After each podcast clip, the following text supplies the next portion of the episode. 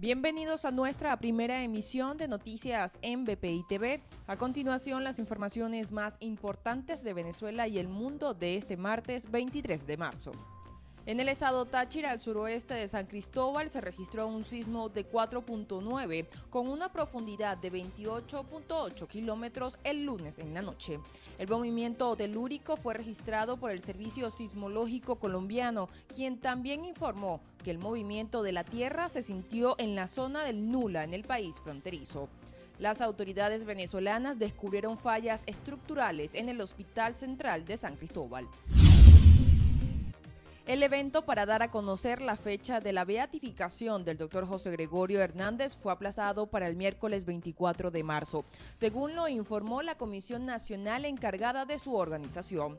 Estaba previsto que los detalles de la canonización se divulgaran el 22 de marzo, pero fue postergada, según lo informó el cardenal Baltasar Porras. Se espera que la beatificación se dé a finales de abril. En Estados Unidos se registró un tiroteo en un supermercado en Boulder, Colorado. El hecho dejó 10 personas fallecidas, entre ellas un policía. Los cuerpos de seguridad detuvieron a un hombre quien es considerado sospechoso y aseguraron que estaba armado con un rifle. El relevo olímpico de la antorcha de Tokio 2020 recorrerá 47 prefecturas de Japón.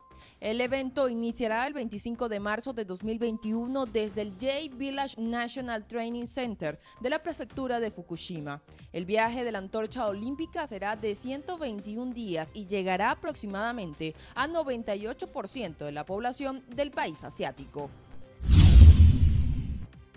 Reino Unido guardó el martes un minuto de silencio en homenaje a sus 126 mil muertos en el marco de un Día Nacional de Reflexión para conmemorar el aniversario del primer confinamiento. El laboratorio británico AstraZeneca anunció que publicará en 48 horas los datos sobre los ensayos clínicos en Estados Unidos de su vacuna del COVID-19. Esto luego de que el regulador calificara de potencialmente obsoleta la información divulgada inicialmente la farmacéutica explicó en un comunicado haber utilizado datos anteriores al 17 de febrero para los resultados publicados el lunes de los ensayos clínicos en Estados Unidos. Para el desarrollo de estas y otras informaciones, los invitamos a sintonizar nuestra señal en vivo y contenido on demand en bpitv.com o a través de Roku, Apple TV, Amazon Fire y nuestro canal de YouTube. Síganos en las redes como arroba bpitv.